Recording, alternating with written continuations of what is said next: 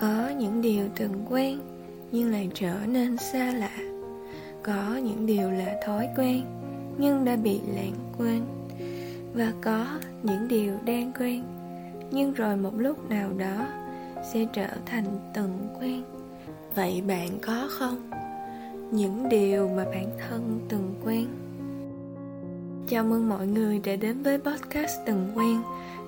Chúng mình cùng tĩnh lặng để lắng nghe những cảm xúc hoài niệm Nhớ về những điều xưa cũ Nhưng đón nhận nó với một tư thế mới hơn, thanh thản hơn Rất vui khi các bạn đã đến với Từng Quen các số của podcast sẽ được phát sóng định kỳ vào lúc 20 giờ thứ bảy hàng tuần trên các nền tảng podcast.